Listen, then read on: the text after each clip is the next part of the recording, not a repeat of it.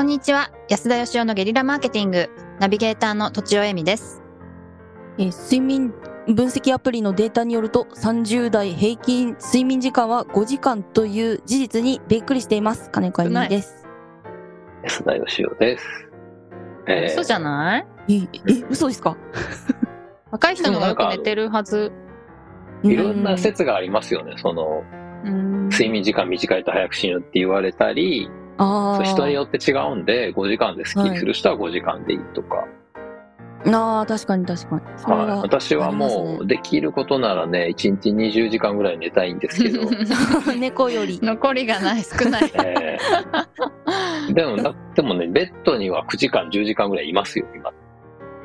そうおっしゃってましたよね。はい。うんちょっと今日は私からあはい。そ相談がありまして、およ。はい僕はね、あの、うん。子供に、もう小学生になったら商売教えるって言ってたじゃないですか。はい。うんうん。で、まずはその、家の中で商売を教えようと思ってね。うんうん。うん。基本的に仕事っていうのは人の役に立って喜ばれると、その、ありがとうってお礼を言われたり、そのお礼の一部がまあ報酬でお金だったりするって僕は思ってますんで、はい。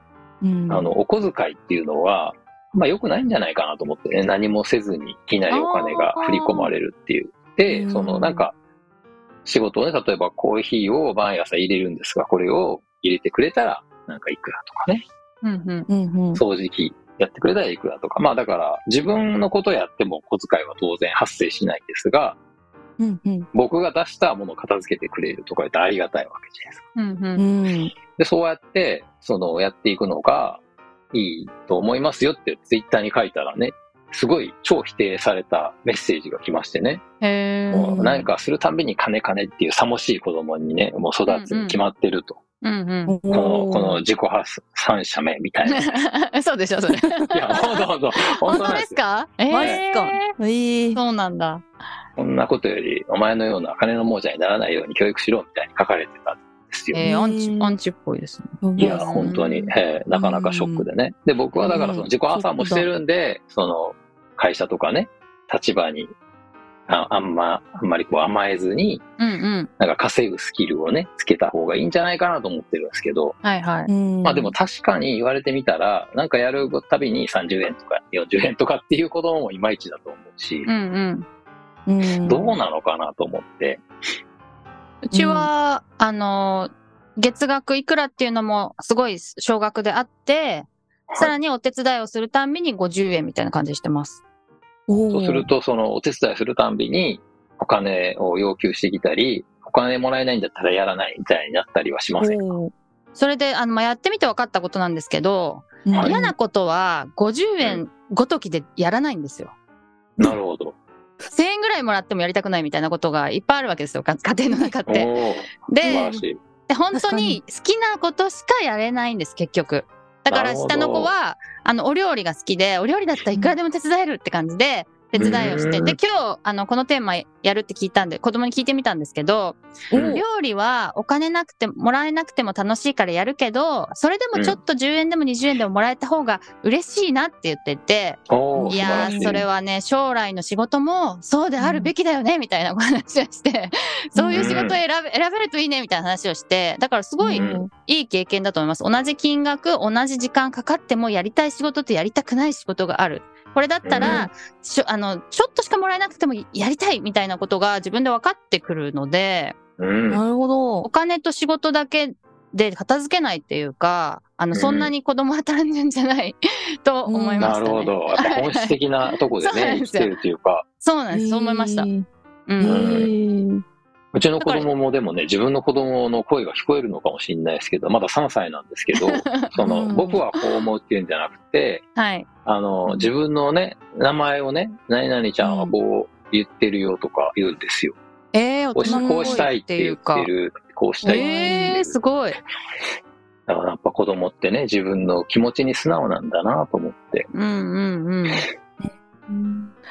で、そんなになんかいや、こお金のためにいやいややるほどの高額なお小遣い料金設定できないじゃないですか。確かに。うん結局、なんかね、何十円とか100円とかになっちちょっゃうので。と試してみてくださいよ。えー5000 5000円でトイレ掃除みたいな。で、も、安田さんがあの、お仕事くださったりとか、ううんんうん。してますよね。そういうのは結構はいはい高額になるので、まあ、あれは楽しいのもあると思うんですけど、中身を知らずに、まあ、それならやるみたいな感じなので、高額ならやると思うんですよ。そういう、なんていうんですかね、家の中で稼ぐのと、外貨を稼ぐってちょっと違うじゃないですか。ああ、なるほど、なるほど。家の中はいの場合、やっぱりその、教育っていうのもあるし、うん。なんて言うんでしょう。どうせだったら、これ、この子にやってもらってお金払おうっていうのがあるけど、もうちょっとこう、一般社会ってこう公平なので、なるほど。まずその、やっぱり自分の好きなこととか得意なことで人に喜んでもらうっていうのは同じだと思うんですけど、はいはい。外部の人って喜んでくれない場合もあるし。相手のためを持ってやっても。で、うんその喜んでくれてもそれが、その報酬とかお金にならないことも多いじゃないですか。はい。でそういうところから学んでいくんじゃないかと思って、うんうんその家の中である程度バランスが整ったら僕は外部でお手伝いして稼ぐっていうのをやってみようかなっていううんうん。なるほど、なるほど。思うんですね。確かに。あと、うんもう一つ、なんかちょっとお、お金を払うまでもないお手伝いってあるじゃないですか。ちょっと食その食器片付けてくれないとか、ゴミ袋ちょっとセットしといてくれないみたいなことは、うん。やってくれるようになりましたよ。へえ、それは、あの、そのたんびに10円とかは言われ言わ。ないで、うん前はなんかお金もらえないんですよみたいなこと言ってたんですけど、うんうん今はちょこちょ、あの、気が向いたらやってくれます。気が向かないと嫌だっていう。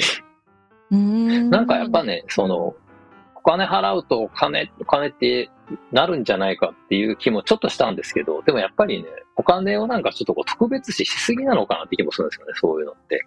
そうですね。だからなんかその、うんなんかやってもらったら、そのお金払う払わないに関わらず、ちゃんとお礼言うと、やってもらったこと。あなんか金払う側が偉いみたいな、どう変わった変な風潮がね、あるんで。うん。で、そ、の、お礼の中の一つの種類だと思うんですよね。ああ、でも本当そんな感じですよね。うん。個人でなんか友達に仕事頼んでも、そのね、友達だからお金払わなくていいみたいなのも、それもやっぱりなんか根っこは一緒じゃないかなみたいな気がして、なんかだから、やっぱりちゃんとした感謝で、昔だったらその言葉だけじゃなくて、いつもやってもらうからちょっとリンゴうちにあるから差し上げようとかはいね。逆に自分がその返せるものをやっぱちゃんと返そうっていう気持ちがやっぱ大事なわけでやってもらった時には。